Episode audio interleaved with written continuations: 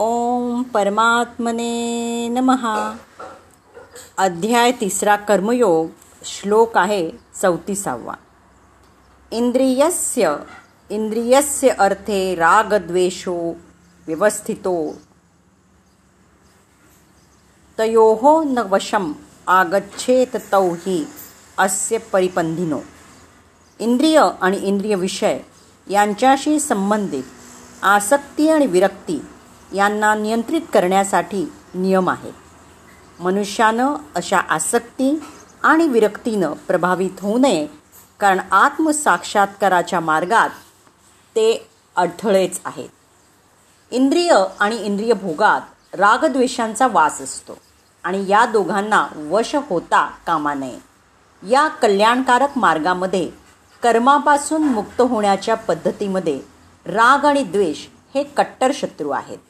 ते आराधनेचे अपहरण करतात. जर शत्रू आत आहे तर बाहेर कोण कोणाशी लढेल?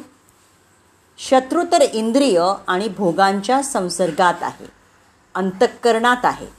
तेव्हा हे युद्ध देखील अंतःकरणातील आहे. कारण शरीराचं क्षेत्र आहे. ज्यात सजातीय आणि विजातीय अशा दोन्ही प्रवृत्ती विद्या आणि अविद्या इथं राहतात जी मायेची दोन अंग आहेत.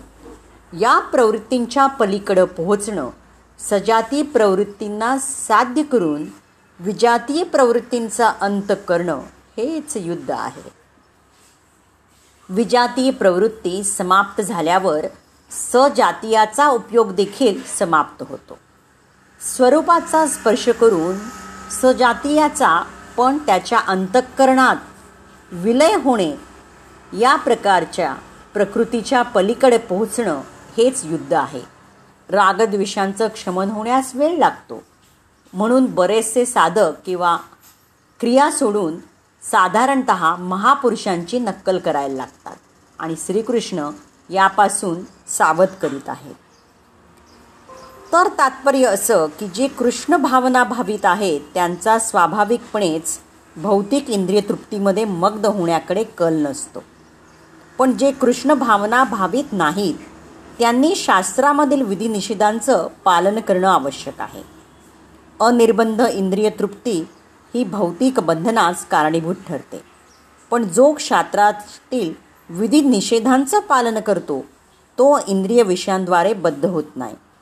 उदाहरणार्थ लैंगिक उपभोग ही एक बद्ध जीवांसाठी अत्यावश्यक बाब आहे. विवाह बंधनाखाली लैंगिक भोगास अनुमती देण्यात आली आहे. शास्त्रांच्या आदेशानुसार मनुष्याला आपल्या पत्नीशिवाय इतर कोणत्याही स्त्रीबरोबर भोग करण्यास मनाई करण्यात आली आहे. इतर सर्व स्त्रियांना त्यानं मातेसमान मानलं पाहिजे.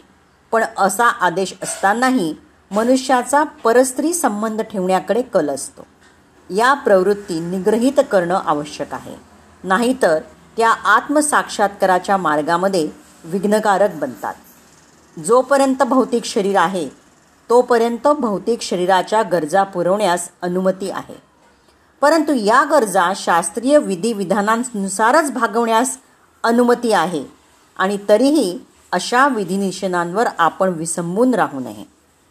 अशा विधिनिषेधांवर आसक्त न होता मनुष्यानं त्याचं पालन केलं पाहिजे. कारण ज्याप्रमाणे राजमार्गावरही नेहमी अपघाताची शक्यता असते त्याप्रमाणे विधिनिषेधांनुसार केलेल्या इंद्रिय तृप्तीनंही तो वाम मार्गाकडे जाऊ शकतो.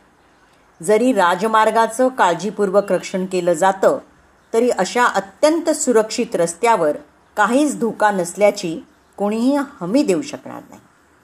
भौतिक संगतीमुळे इंद्रिय तृप्ती करण्याची प्रवृत्ती अनादिकालापासून चालत आली आहे. म्हणून नियंत्रित इंद्रिय तृप्ती केल्यानंही पतन होण्याची शक्यता असतेच. या वास्तव नियंत्रित इंद्रिय भोग करण्याची आसक्ती सर्व प्रकारे टाळलीच पाहिजे. कृष्ण भावनेवर आसक्ती ठेवल्यानं किंवा श्रीकृष्णांच्या प्रेममयी सेवेमध्ये नेहमी कर्म करण्यानं मनुष्य सर्व इंद्रियजन कृत्यांपासून अनासक्त होतो. म्हणून जीवनाच्या कोणत्याही स्थितीमधून कृष्ण भावनेपासून कोणीही अनासक्त होण्याचा प्रयत्न करू नये. सर्व प्रकारच्या इंद्रियांच्या आसक्तीपासून अनासक्त होण्याचा मूळ उद्देश म्हणजेच कृष्ण भावनेच्या स्तरावर स्थिर होणं होय. आता आपण बघूयात श्लोक पस्तीसावा. श्रेयान स्वधर्म हा विगुणा हा परधर्मात सुअनुष्ठितात. स्वधर्मे निधनम श्रेय परधर्म भय आवहा. इतरांच्या कर्माचं उत्तम रीतीनं पालन करण्यापेक्षा स्वतःच्या नियतकर्माचं. दोषयुक्त असलं तरी पालन करणं अधिक श्रेयस्कर आहे. स्वतःचं कर्म करताना जरी एखाद्याचा विनाश झाला तरी दुसऱ्याचं कर्म करण्यापेक्षा ते श्रेयस्कर आहे. कारण दुसऱ्याच्या मार्गाचं अनुसरण करणं हे भयावय असतं. तर एक साधक दहा वर्षापासून साधनेत मग्न आहे तर दुसरा साधन साधनेत प्रवेश करीत असेल. तर दोघांची क्षमता एकासारखी असत नाही. नवीन प्रवेश करणारा साधक जर जुना साधकाची नक्कल करेल अनुकरण करेल तर तो नष्ट होईल. यावर श्रीकृष्ण म्हणतात की चांगलं आचरण असणाऱ्या दुसऱ्या धर्मापेक्षा आपला धर्म हा गुणहीन असला तरी तो अधिक उत्तम आहे असं समजावं. स्वभावतः उत्पन्न होणाऱ्या कर्मात प्रवृत्त होण्याची क्षमता म्हणजेच स्वधर्म होय. आपल्या क्षमतेप्रमाणे कर्म करण्यास उद्युक्त होण्यानं साधक एक ना एक दिवस पार पोहोचू शकतो. म्हणून स्वधर्माचं आचरण करीत मरणं हे परमकल्याणकारी आहे. जेथून साधना तुटेल नवीन शरीर प्राप्त होताच तेथूनच पुन्हा प्रारंभ होईल. आत्मा तर मरत नाही. शरीर वस्त्र बदलण्यानं आपली बुद्धी विचार बदलत तर नाहीत पुढे असणाऱ्या चालणाऱ्या प्रमाणं सोंग घेतल्यास साधक भयभीत होईल आणि भय प्रकृतींमध्ये असतं परमात्म्यात नसतं. प्रकृतींचं आवरण अधिक घट्ट व जाड होईल. या भगवत पथामध्ये नकलेचं अनुकरणाचं प्राबल्य आहे. पूज्य महाराष्ट्रींना एक दिवस आकाशवाणी झाली की अनुसुईया जंगलात जाऊन राहा. तेव्हा ते जम्मूहून चित्रकूटला आले आणि अनुसया या घोर जंगलात राहायला लागले. बरेचसे महात्मा तेथून जात होते. एकानी पाहिलं की परमहंसजी दिगंबर बनून राहत आहेत आणि त्यांचा सर्वांकडून सन्मान होत आहे. तेव्हा त्यानं आपलं कौपिन फेकून दिलं दंड कमंडलू एका दुसऱ्या महात्म्याला देऊन टाकलं आणि तोही दिगंबर बनला. काही दिवसांनी तो पुन्हा परमहंसजीच्या दर्शनाला आला तेव्हा त्याला दिसलं की परमहंसजी लोकांशी गप्पा मारत आहेत. त्यांना शिव्याही देत आहेत. महाराश्रींना आदेश झाला होता की भक्तांच्या कल्याणासाठी त्यांना थोडा दम देत जावा. त्यांना ताडणही करावं. पण या मार्गावरील पथिकांवर लक्ष ठेवावं. त्यामुळे महाराष्ट्री लोकांना शिव्या देत होते. त्या महात्म्यानं ते पाहिलं आणि तोही शिव्या देऊ लागला. परंतु त्याच्या शिव्या ऐकून लोकही त्याला अदातवदा बोलू लागले.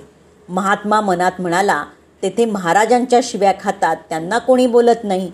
इथे मला मात्र उलटून उत्तरं देतात. दोन वर्षानंतर तो महात्मा पुन्हा तिथे परतला. तेव्हा त्यानं पाहिलं की परमहंसजी गादीवर बसले आहेत. लोक पंख्यानं त्यांना वारा घालीत आहेत चौऱ्या ढाळीत आहेत. तेव्हा त्या महात्म्यानं लगेच जंगलातल्या एका पडक्या वास्तूत तख्त मागवलं गादी बिछवली दोन माणसांना चौऱ्या ढाळण्यासाठी नियुक्त केलं. दर सोमवारी गर्दीही जमवायला लागले. मुलगा पाहिजे असेल तर पन्नास रुपये. मुलगी पाहिजे असेल तर पंचवीस रुपये. परंतु एका महिन्यातच कवडी किमतीचं बनून तिथून निघून जावं लागलं. तात्पर्य काय? तर भगवत पथावर अनुकरण साथ देत नाही. त्याला स्वधर्माचंच आचरण करायला हवं. पण स्वधर्म म्हणजे काय? तर दुसऱ्या अध्यायात श्रीकृष्णानं स्वधर्माचं नाव घेतलं होतं की तुला स्वधर्म पाहताही तू युद्ध करणंच योग्य आहे. क्षत्रियासाठी यापेक्षा अधिक कल्याणकारक मार्ग दुसरा कोणताही नाही. स्वधर्मामध्ये अर्जुन क्षत्रिय मानला जातो. पुढे ते अर्जुनाला म्हणाले ब्राह्मणाला वेदांचा उपदेश शुल्लक जया जलाशयाप्रमाणे वाटतो. तू वेदांपेक्षा श्रेष्ठ हो आणि ब्राह्मण बन. म्हणजेच स्वधर्मामध्ये परिवर्तन शक्य आहे. इथे पुन्हा सांगितलं की रागद्वेषाच्या काबूत जाऊ नकोस. त्यांना कापून टाक. स्वधर्म श्रेयस्कर आहे. अर्थात इथे त्याचा असा आशय नाही की अर्जुनानं कोण्या ब्राह्मणाची नक्कल करून त्याच्यासारखी वेशभूषा करावी. एकाच कर्मपथाला महापुरुषानं चार भागात वाटून टाकलं. निकृष्ट मध्यम उत्तम अतिउत्तम या श्रेणीच्या साधकांना क्रमशः शूद्र वैश्य क्षत्रिय ब्राह्मण ही संज्ञा दिली. शूद्र म्हणजेच कमी क्षमतेच्या कर्मापासून आरंभ होतो. आणि क्रमशः उन्नत होत तोच साधक ब्राह्मण बनू शकतो. याच्याही पुढे जेव्हा तो परमात्म्यामध्ये प्रवेश मिळवतो तेव्हा तो न ब्राह्म न क्षत्रिय हा न वैश्यो न क्षुद्रा हा चिदानंद रूप हा शिव हा केवलो अहम तो वर्णाच्या वर जातो आणि हेच श्रीकृष्ण देखील सांगतात की चातुर्वण्यम मया सृष्टम चार वणांची वर्णांची रचना मी केली आहे तर मग जन्माच्या आधारानं मनुष्याची विभागणी केली तर काय? नाही. गुणकर्म विभागशः गुणांच्या आधारे कर्माची वाटणी केली. कोणतं कर्म? सांसारिक कर्म. श्रीकृष्ण म्हणतात नाही नियत कर्म. नियत कर्म म्हणजे काय? तर नियत कर्म म्हणजे यज्ञाची प्रक्रिया ज्यात होते. श्वासाचं उच्छ्वासात हवन उच्छ्वासानं श्वासात हवन इंद्रिय संयम आणि इत्यादी ज्यांचा शुद्ध अर्थ आहे ती योग साधना आणि आराधना. आराध्य देवापर्यंत पोहोचवणारा विधिविशेष म्हणजेच आराधना. आणि या आराधना कर्माचीच चार श्रेणीत विभागणी केली आहे ज्याच्यामध्ये ज्या प्रकारची क्षमता असेल त्यानं त्याच क्षमतेपासून आरंभ केला पाहिजे. हाच सर्वांचा आपला स्वधर्म आहे. जर तो पुढच्यांची नक्कल अनुकरण करेल तर त्याला ते भयावह होईल. अर्थात तो सर्वथा नष्ट तर होणार नाही कारण यात बीजाचा नाश कधीच होत नाही. तो प्रकृतीच्या दबावामुळे हीन दिन भयभीत अवश्य होईल. बालवर्गातील विद्यार्थी स्नानक कक्षेत बसू लागला तर तो काय स्नानक होईल?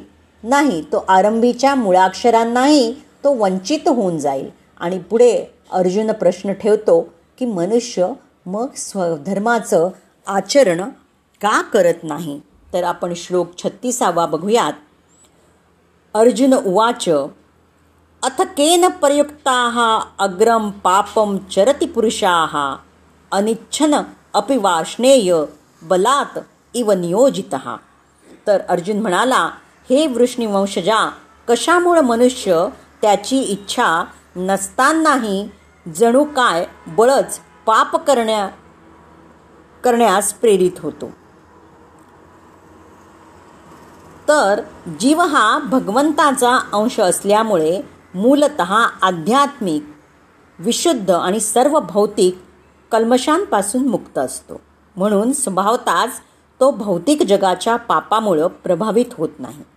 परंतु जेव्हा तो भौतिक प्रकृतीशी संबंधित असतो तेव्हा तो निसंकोचपणे अनेक पापमय मार्गानं आचरण करतो. कधीकधी या प्रकारचं आचरण करण्याची त्याची इच्छाही नसते. या वास्तव जीवाच्या विकृत स्वभावाबद्दल अर्जुनानं श्रीकृष्णांना विचारलेला प्रश्न समर्पक होता. जरी काही वेळा जीवाला पाप करावायचं नसलं तरी त्याला बळच पाप करण्यास भाग पाडलं जातं. तथापि पाप कर्म करण्यास अंतर्यामी परमात्मा प्रेरित करत नसून इतर कारणामुळे पापकर्म घडतात. आणि यासंबंधी पुढच्या श्लोकांमध्ये त्याचं जास्त विवेचन आलं आहे. तर श्रीकृष्ण स्वतःची इच्छा नसतानाही बळजबरीने करावयास लावल्याप्रमाणे हा पुरुष कुठल्या बरं प्रेरणेने पापाचं आचरण करतो? तो आपल्या मतानुसार का वागत नाही? आणि याचं उत्तर पुढच्या श्लोकांमध्ये आपल्याला मिळेल. आज आपण इथेच थांबूयात आणि उद्या सदोतीसावा श्लोक बघूयात.